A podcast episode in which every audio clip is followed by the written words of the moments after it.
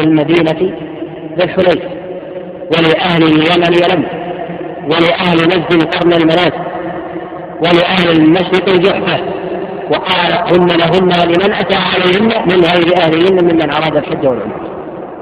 هذه المواقيت لمن كان خارج المواقيت أما من كان دونها ويسكن دونها فإن ميقاته من ذلك من بلدته يحرم كالذين يسكنون بين مكة والمدينة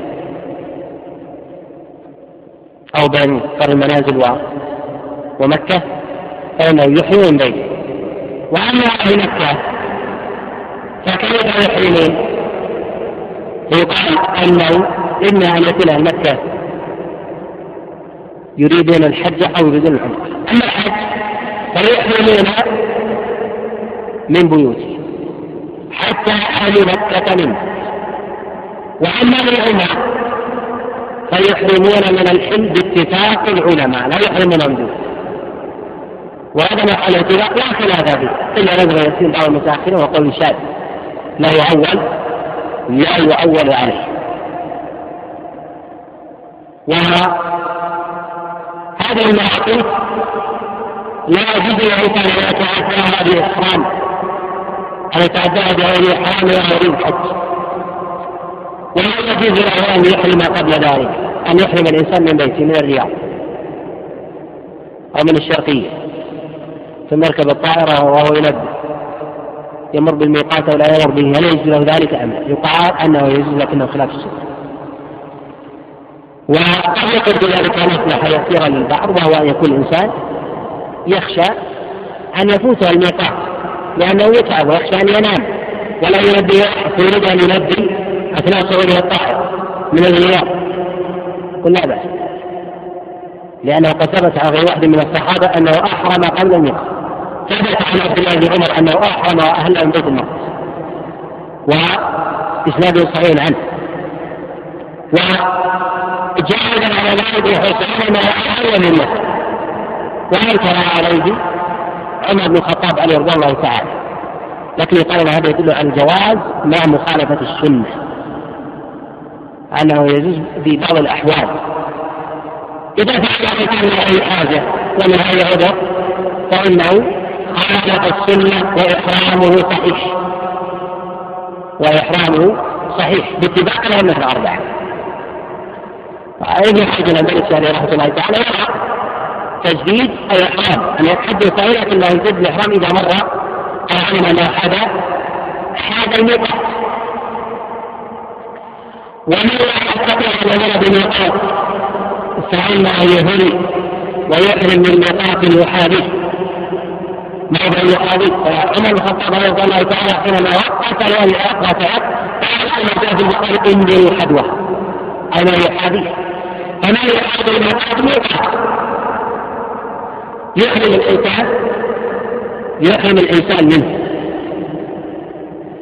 لفعل عمر بن الخطاب رضي الله تعالى وهذه المواقيت يحرم على الإنسان أن يتعداها ويتعدى ما يحاذيه فإن تعدى على يحرم وجب عليه ان يرجع إلا إذا كان يشق عليه كأن يكون في مكة ومعه أناس كثير لا يستطيع أن يتخلف عنه.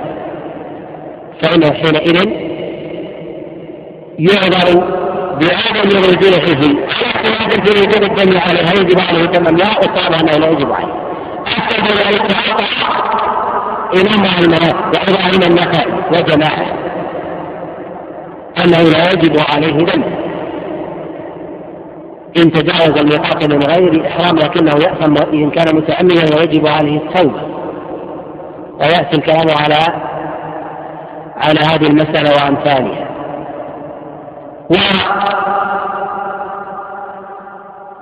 إذا كان الإنسان لا يستطيع أن يحرم من الميقات إما أن يكون بطائرة فإنه يحرم إذا حاداها.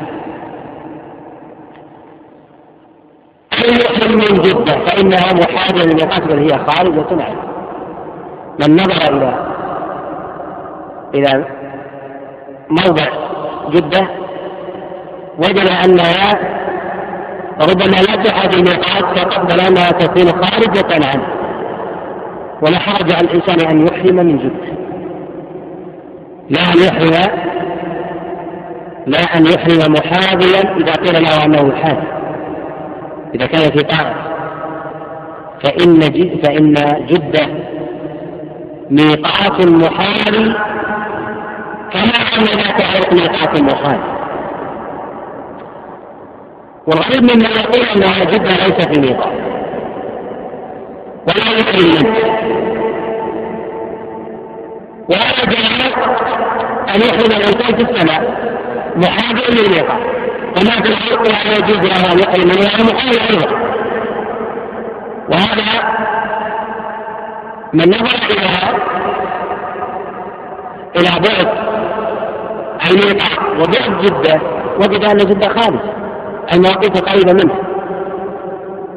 سواء من جهة رابع أو من جهة السيل أو من جهة يلملم ولا حرج عليه أن يحرم من جد وإن حال بالمحالاة فلا حرج عليه كما نرى أن الطائرة حينما تأتي مثلا إلى جدة ويقال أن أن أنهم حاذ الميقات لا يعني أنهم حاذ الميقات أنهم فوق الميقات. أن أن أنهم فوق الميقات والميقات تحتهم لا. بل أنهم يكونون على الساحل بعشرات كيلومترات ويقول هذه لو كانوا في الأمر كانوا محاذين لانهم علينا بالفضاء هذا معلوم خلافنا وبين البعض انهم ان يقع تحتهم هذا غير صحيح. الميقات ليس تحته بل انهم بل أنهم محاذين لو كانوا لو كانوا على الأرض.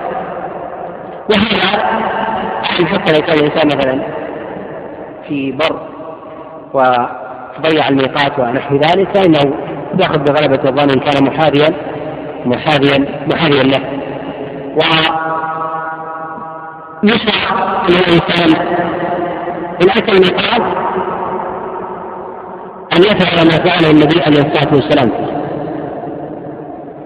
وثبت ما جاء المسعود ما فعله النبي عليه الصلاة والسلام وجملة منها كان عليه عمل السلف من الصحابة والتابعين وغيرهم بالاتفاق على بعض المسائل ما لا يكفي يقول عن رسول الله صلى الله عليه وسلم. واتفاقهم حجة في الاجتهاد كالاغتسال مثلا لم يصح في شعر رسول الله صلى الله عليه وسلم صراحة لكنه بالاتفاق سنة عند الصحابة والتابعين. فيشرع له أن يصلي في الميقات والنبي عليه الصلاة والسلام صلى في على خلاف عند العلماء هذه الصلاة.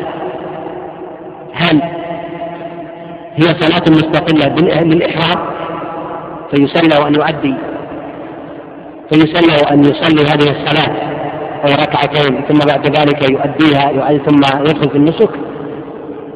أم هي فريضة؟ قالها النبي عليه الصلاة والسلام. الذي يظهر الله أعلم أنها فريضة تعمد النبي عليه الصلاة والسلام أن يكون الإحرام بعدها والدليل على ذلك أنه جاء في البخاري من حديث ابن عباس عن عمر بن الخطاب رضي الله تعالى النبي عليه الصلاة والسلام أتاه آت من ربه فقيل له أن صل في هذا الوادي المبارك وقل عمرة بحج صل في هذا الوادي المبارك. البطحة بطحة ذا الحليف. بطحة بالحليف. صلوا في هذا الوادي المبارك وقل عمرة بحج النبي عليه الصلاة والسلام صلى الفجر بالمدينة ثم خرج إلى ذي الحليفة فصلى فيها الظهر والعصر والمغرب والعشاء والفجر. هل أحرم بعد الفجر ولا أحرم بعد الظهر. على خلاف الذي يظهر والله أعلم أن النبي عليه الصلاة والسلام أحرم بعد الظهر. فصلى فيها الظهر ثم ثم أحرم. والنبي عليه الصلاة والسلام ما خص الإحرام بالصلاة. وعليه يقال أن أمر الله سبحانه وتعالى النبي عليه الصلاة والسلام بقوله أن صلي في هذا الوادي المبارك وقل عمرة في حجة صلي في هذا الوادي المبارك. ماذا يريد أن يصلي؟ صلي الفريضة التي هي صلاة الظهر. فانتظرها النبي عليه الصلاة والسلام فصلاها الصلاة وحدها لا تحتاج إلى عمل مطلوبة من قلب. لكن الأمر إذا كان يصلي في هذا الوادي المبارك تخصيص لهذا المكان. وهو الميقات أن تؤدى فيه صلاة. ثم يحتدي الإحرام صلي فوق هذه المبارك وقل عمرة في حجة فتكون هذه الصلاة السنة أن يكون بعدها الإحرام. ويكون بعدها الإهلال. على التوبة لكن إذا لم يفعل ذلك كان يقول جاء في سحر جاء بين الظهر والعصر يقال أنه يشرع له أن ينتظر حتى يوافق فريضة. وإن لم ينتظر فلا ركعتين خاصة بالإحرام لا يظهر ذلك. وإن فعل فيظهر لي أنه خلاف السنة. فلم يثبت أن النبي عليه الصلاة والسلام ولا أحد من الصحابة أنه صلى ركعتين خاصة بالإحرام. وخلافا لما ذهب إليه بعض الفقهاء من الشافعية وغيره. العين في قبل دخوله في المسجد التنظف والتطيب واخذ الشعر أو أي الاستحداد ونفس الابطين وقص الاظفار وهذا كله وان لم يثبت فيه دليل عن الصحابه ولا الله عليه وسلم إلا إنه عليه العمل وعليه الاتفاق ابن أبي شيبة وغيره من حديث رضي الله عنه لما قال كانوا يستحبون أن يحملوا من الراعي ويحلقون شهورهم ويتطيبون عند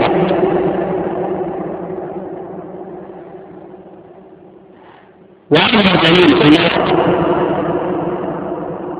في استحباب الأخذ والمنع من بعد ذلك هو ان الله سبحانه وتعالى منع الإنسان أن يأخذ من شعره فناسب هذا من الآخر؟ أن يأخذ قبل دخوله ليظهر الانتباه وهو الانتفاع كما انه يشرع له أن يظهر الانتباه بأخذه من شعره عند تحمله. كما قال الله سبحانه وتعالى ان يحمي كفته من يؤثر الجوار رواه جرير الطبري من حديث علي بن ابي طلحه عن عبد الله بن عباس رضي الله تعالى انه قال انه في الاخره ان يحمي كفته من يؤثر الجوار يحلق الشعر ويقص الدبر هذا على هذا ولهذا معنى الظاهرية إلى جواز أخذ الأظفار حتى في حال الإحرام وعدم ورود النص وهذا من البعد فقد يتصل المسلمات وحال الإسلام وحال العمل فيمنع عن ورود النص ولذلك أمر الله عز وجل على يدكم ان يقضي ثغرهم من يؤتي نجوى يقضي ثبت حلق الشعر الذي بقي فيهم هذه المده وقص الاظفار وليوفوا نذوره وهو إراقة الدنيا ويسعى الإنسان استخدام أقسام البطعين كذلك التطيب بقصر الأسرار والاغتسال وتحت أحسن في الاغتسال معناه الدراسية والحقيقية وغيرهم من حديث بكر ابن عبد الله بن عبد الله بن بن خطاب رضي الله تعالى كان من السنة ان يغتسل عند احرامه وإذا أراد أن يدخل مكه من السنة. قول الصحابي نفسه مرفوع. هذا امثل شيء جاء وما يذكره الفقهاء وما تكلم حديث الأحكام حديث زيد بن ثابت النبي عليه الصلاة والسلام تمام من هذا خبر لا يصح. وهي خالد بن زيد عن أبيه ولم يتكلم ابن أبي سلمة عن ابن عباس عن أبي ذلك ثابت على الله تعالى فقد علّه قد علّه مع عدد الكامل وكذلك بن سعد وغيرهم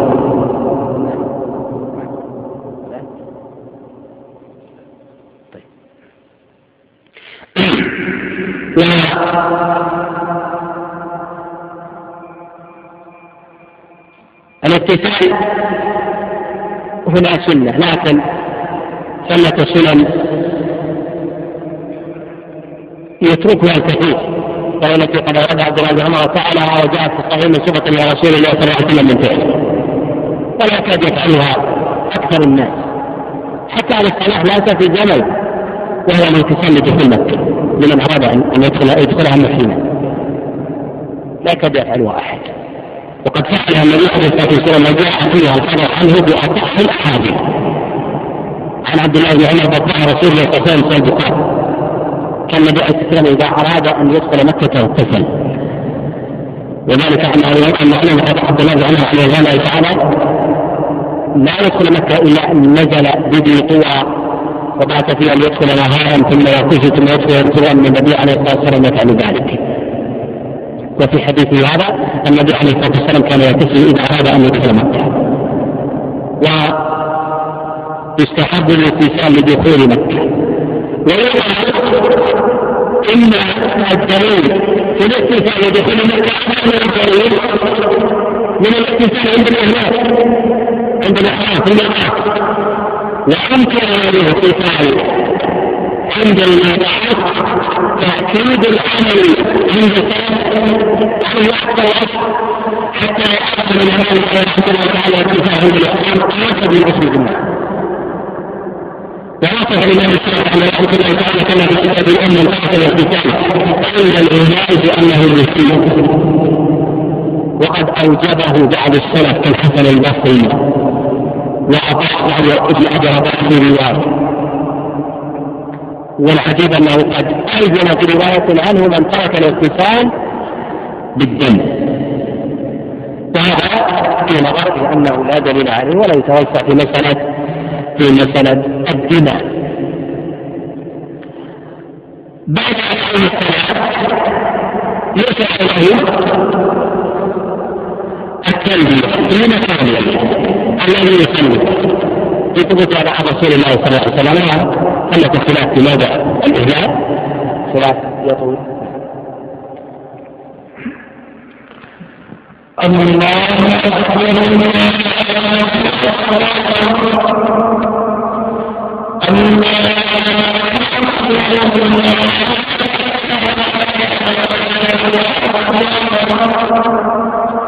أشهد أن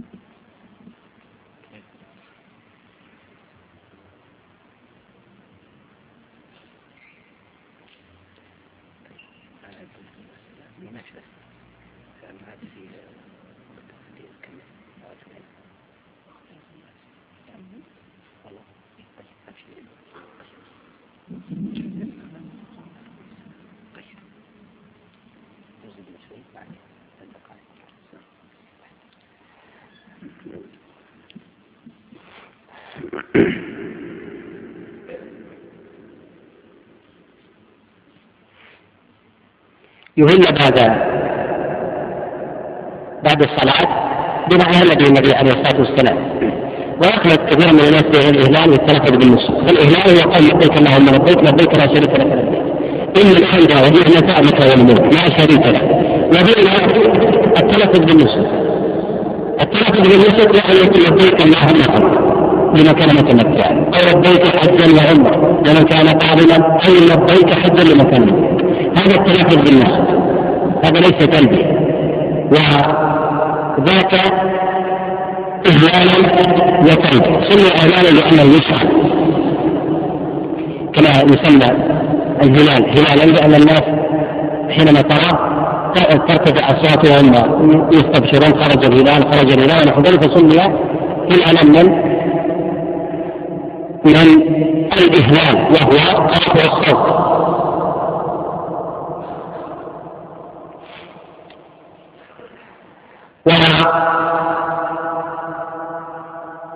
والصيغ التي جاءت عن رسول الله صلى الله عليه وسلم. أمثال وهي ما جاء في الصحيح. لبيك اللهم لبيك لبيك لا شريك لك لبيك ان الحمد والنعمة لك الملك لا شريك لك. وإن زاد لبيك إلا الحق فلا بأس. يعني بعد رسول الله صلى الله عليه وسلم من حديث جابر في السنة وإن قال ربك اللهم حقا حقا تقبل ويدفع فقد جعل لك ذلك وهو لا يصح مرفوعا.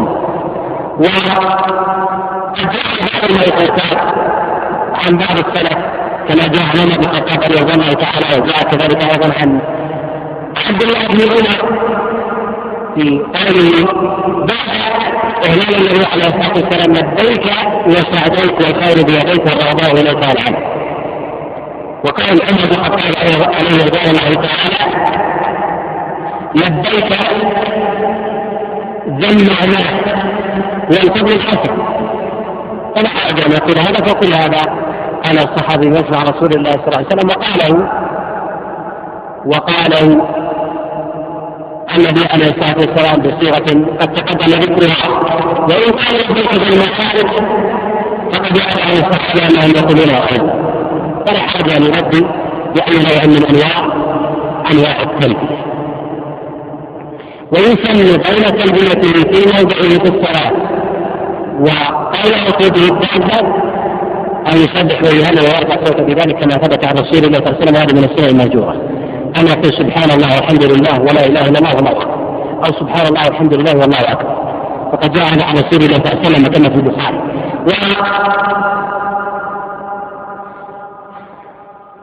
بعد ذلك ينزل إلى مكة. وأن يخرج بين الطهرين فيمسك وقد كان السلف كما نقل عنه بعض المقال يهمون إلى حرم شرفا أو هذا قياديا أو حواكيا وأتباع الصلاة ويمسك فيما بين ذلك. والهلال من السنن المؤكده بقدر الله من وجوده وأما ما يقول بعض العامه من التردد بالنسك ان يقول لبيك اللهم عمره متمتعا بهذا الحج فهذا لا اصل له ولا اصل له إن كان مفردا يقول لبيك حجا وإن كان متمتعا يقول لبيك عمرة فلبيك عمرة وإن كان قبل يقول لبيك عمرة وحجة أما أن يقول لبيك عمرة متمتعا بغير الحج فهو الآن لم يدخل في الحج زال في أحكام العمر. الحج سيحرم به بعد ذلك مستقيما لم يكن له شرط ولا و ثم ينزل ولا حرج على المحرم أن يغتسل وان يتنبه لكنه يمنع من التطهر وأن يلبس النخيل.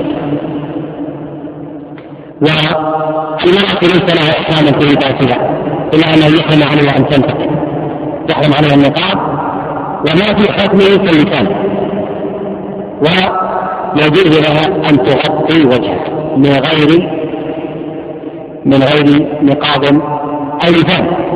ولا حرج عليها في ذلك على الصحيح حتى وإن لم تكن عند لأن النبي عليه الصلاة والسلام قال ولا تنتقب المحرمة ولا تلبس القفازين. ولم النبي عليه الصلاة والسلام محرمه أن تنتقب أن تلبس القفازين. المرأة بريئة من لبس القفاز. فإذا لم يحرم لبس القفاز هل يمنعها من تغطية اليدين بعباءتها أو بقماش الحذاء لا ما قال ذلك؟ عليه يقال أن القفاز محرم لذلك لحكمة.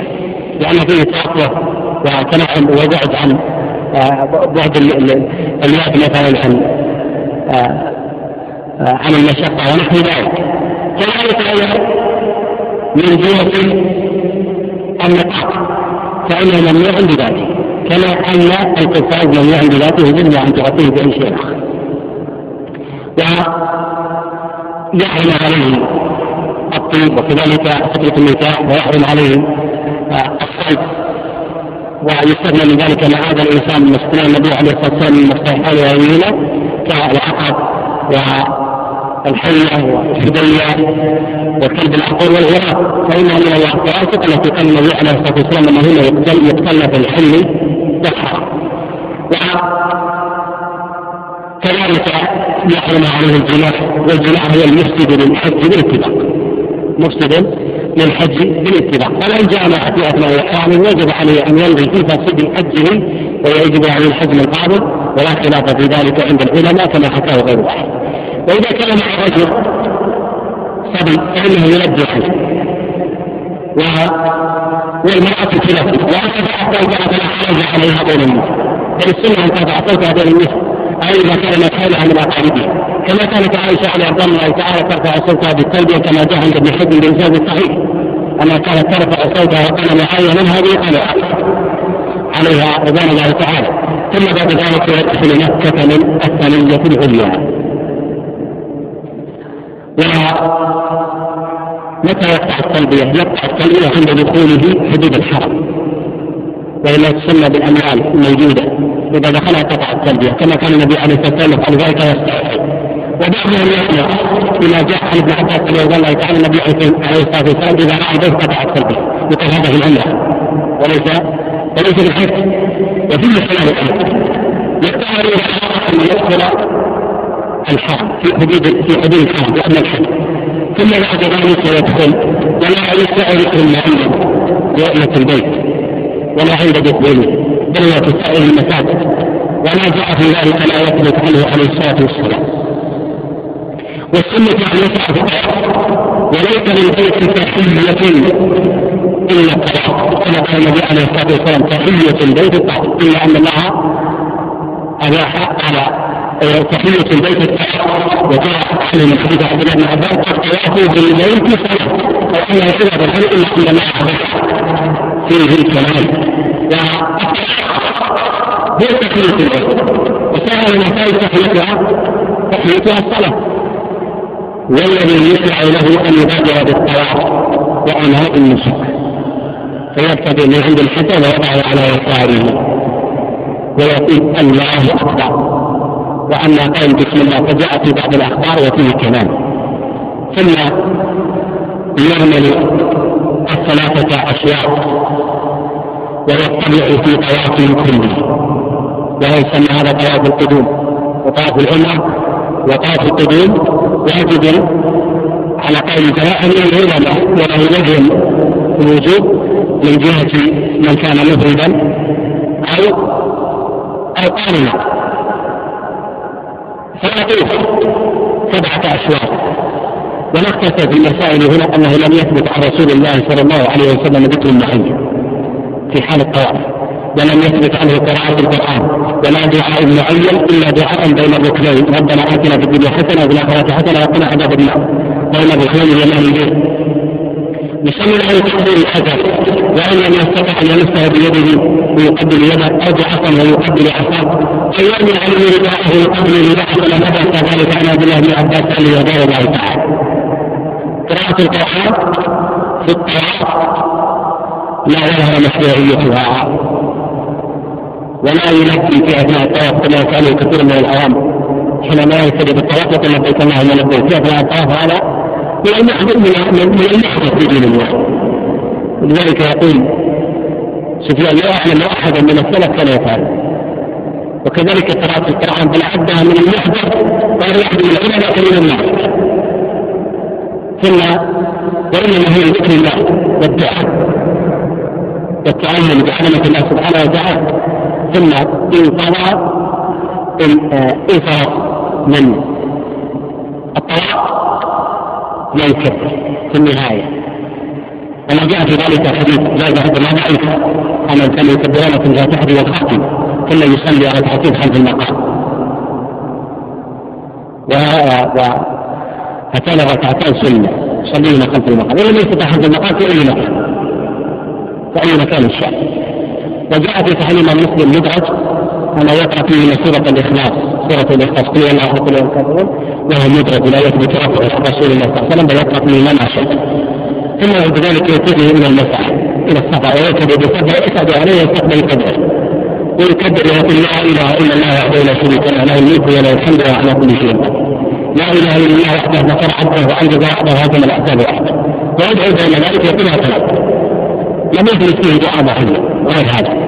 ولم يثبت عن رسول الله صلى الله عليه وسلم أنه دعا في اثناء طريقه ذهابا وايابا بدعاء معين ولا بذكر معين. فيدعو فيدعو بما شاء وبما اراد ويرفع يديه أما قول إن الصفا والمروه من شعائر الله والاستدلال لأن النبي حينما قال إن الصفا والمروه من شعائر الله فهذا ليس من السنة. ليس من السنة. وذلك أن النبي عليه الصلاه والسلام قالها استدلالا من كلام الله سبحانه وتعالى. فقبل ذلك بقليل. النبي عليه الصلاه والسلام قال بين مقام إبراهيم قال واتخذوا من مقام إبراهيم مصلى. ثم صلى ركعتين. هل يصح أن نقول عند مقام إبراهيم نتخذ مقام إبراهيم مصلى؟ أراد النبي عليه الصلاة والسلام أن يبين أن فعله بأمر الله. و يعلم يجري جمعا خفيفا يسعى ويشد في مشيه بين العلمات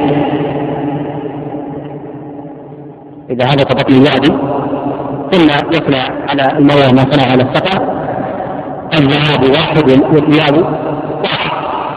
فيصير ما يجري على النار يحدث النهار بلا وجه ويسمى له الوجه قليلا.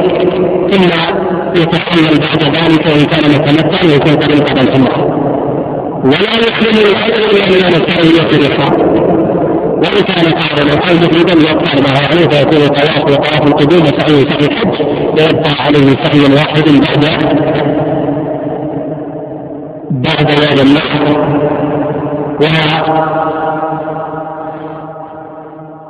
إذا كان التروية يلبي من كان متمتعا من كان متمتعا بالحج والتمتع هو أفضل الأنفاق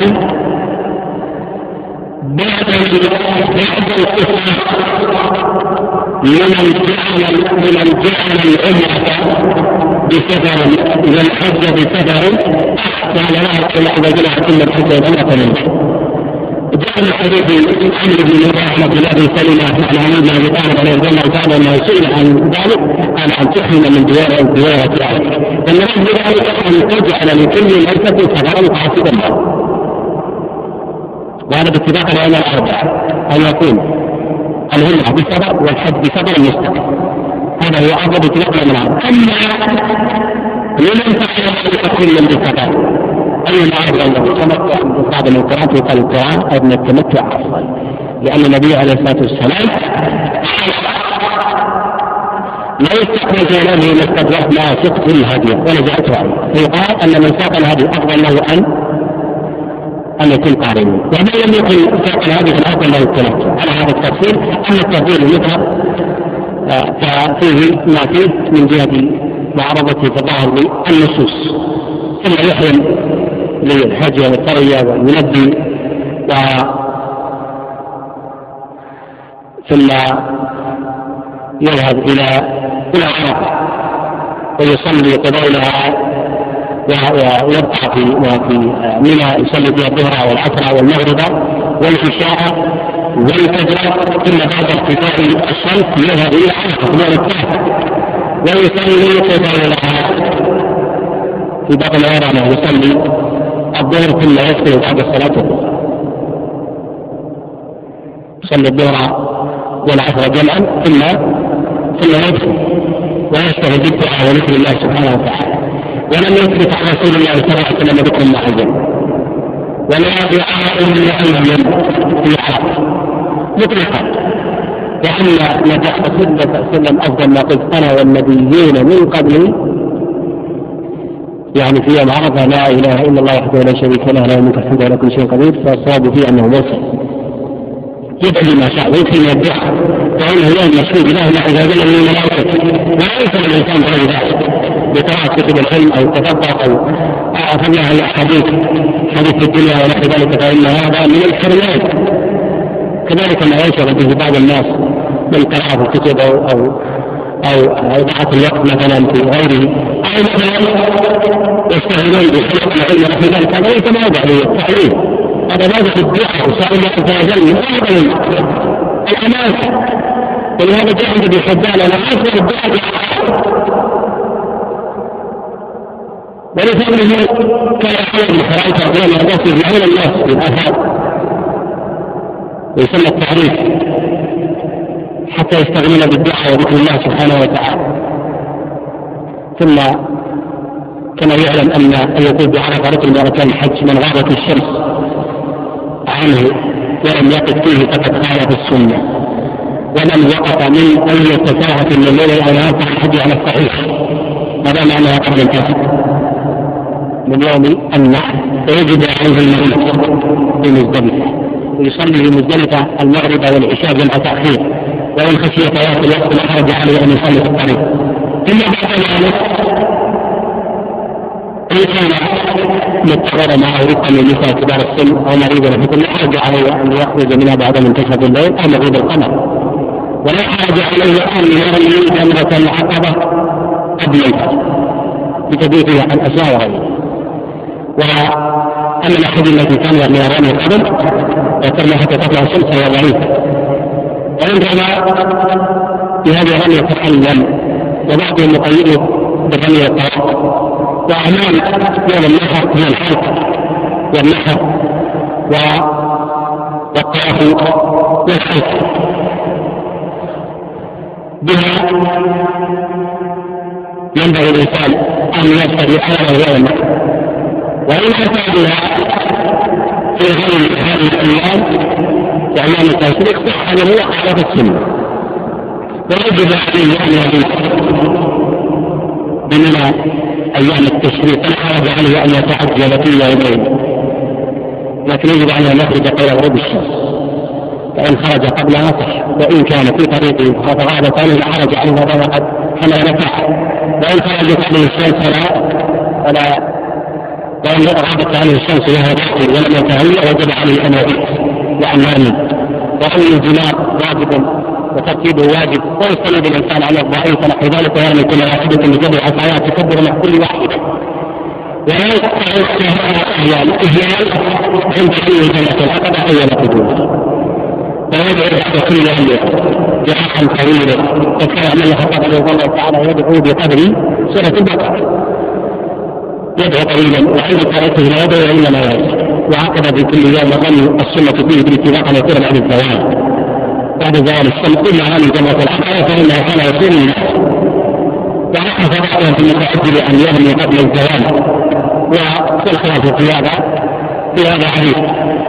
ويسن له أن يأكل من لحم هديه والهدي يسمع لكل لكل صاحب نفسه حتى لو كان محتاجا وهذا مما ما جاء كثيرا من الناس. السنة أن يهدي الإنسان. حتى لو كان مفردا يظن الناس أن المفرد لا يشرع له بل يشرع له أن يأتي أن يأتي بالجهاد لكنه لا يجب عليه كذلك من كان يحمل في رمضان. أو في شعبان أو في حدث أو في محرم أو في شهر. يحمل عليه بالسنة. وكان النبي عليه الصلاة والسلام في هذه الأيام في المدينة. أن يجزع على ذلك وهذا كل ما يفعله من؟ من الناس في زمن الماء وينبغي أن تحيا وذكر الناس بامثال بامثال هذه هذه السنة. ومن لا يجد مثلا بمنى يحتاج عليه ان يبيت خارجها إذا كان الإنسان لا يجد المفتاش والقهوه الجلوس عن الجسور والاسئله لا حرج عليه ان أن يبيت خارجها ولا حرج عليه ان يتصل في الجماعه بالزحام ونحو ذلك ان يبتعد. فإن اتصال السجود لا دليل لا دليل عليه. ثم يجب عليه أن يكون صاحب وإن لم يسع قبل ذلك يسعى ويغنيه سعيه الأول. إن سعى قبل ذلك. وإن أخذ حياة الإصابة أن من يخرج وهو ولا قال على الصحيح ويكون قاتل واحد ويجب الأخذ الحد دون الأمر في الأمر لم يثبت عن رسول الله صلى الله عليه وسلم ولا عن أحد من السلف ولا أعلم من قال به لا أئمة العرب خلاف لما ظهر إلى ذلك المتأخرين المسؤولين من المعتقد وليس من السنة أنه خلاف السنة ويشرع له أن يبادر بالخروج بعد طواف الوداع. وإنها كان من مقتل وجب عليه أن يأتي بطعام آخر. ويحل له كل شيء إلا النكاح. حل له كل شيء حتى النكاح.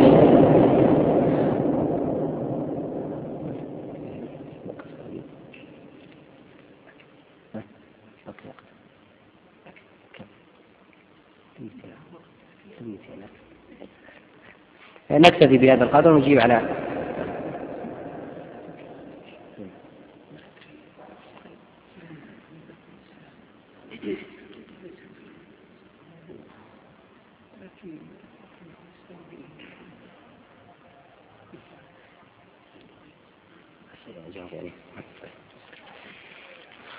يقول ما هو الأفضل من اعتمر في رمضان هل يحج متمتعا قارنا أو مفردا؟ إذا كان لم يحج قبل ذلك فالأفضل أن يكون مفردا على ما تقدم وإن كان حجا الأفضل له أن يكون أن يكون متمتعا. يقول من مات في طريق الحج هل يسقط عنه فريضة الإسلام؟ مات في الحج يسقط عنه في الظاهر لأنه قد دخل في المسجد.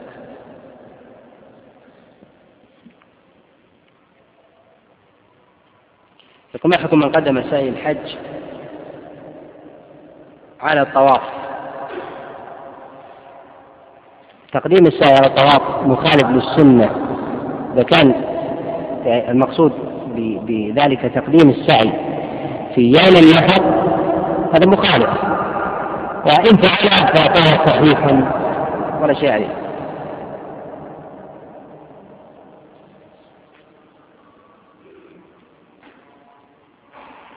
من أراد أن يستنيب عن شخص ولم يحج عن نفسه جاز له ذلك إلا أنه إلا أنه يأتي من كان مستطيعا، كان يكون شخص فقير لا يستطيع، أعطاه شخص مال حج عيالي، إذا حرج عليه.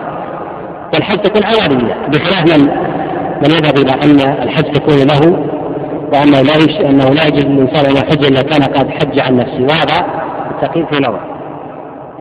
أما الطهارة للطواف فهي سنة بالاتفاق لكنها لا تجب على الصحيح.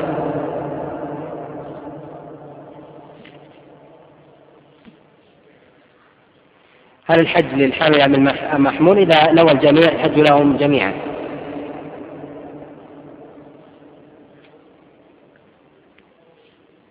أما السعي لا يشرع له طهارة لأنه لا دليل على ذلك. لا حاجة عليه أن يسعى بلا طهارة. فالطهارة عبادة وتفتقر إلى دليل.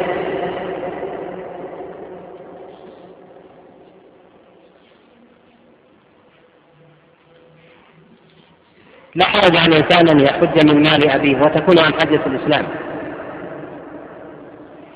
أما الاقتراب لأجل الحج لا يجب والأولى للإنسان أن لا يقترب.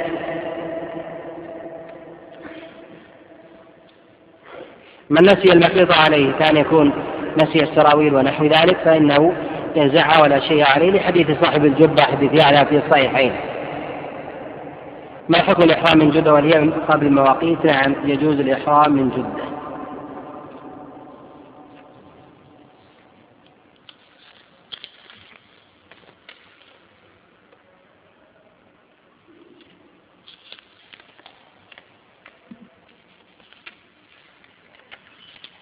من حج متمتعا هل يجب أو قال هل يجب عليه الأضحية في بلده؟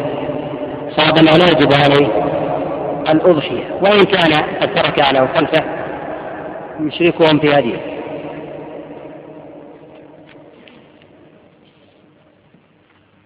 يقول هل نتوضأ من أكل لحم الإبل؟ نعم. حديث جابر في الصحيح ثابت بالامر بالوضوء وصلى الله وسلم وبارك على نبينا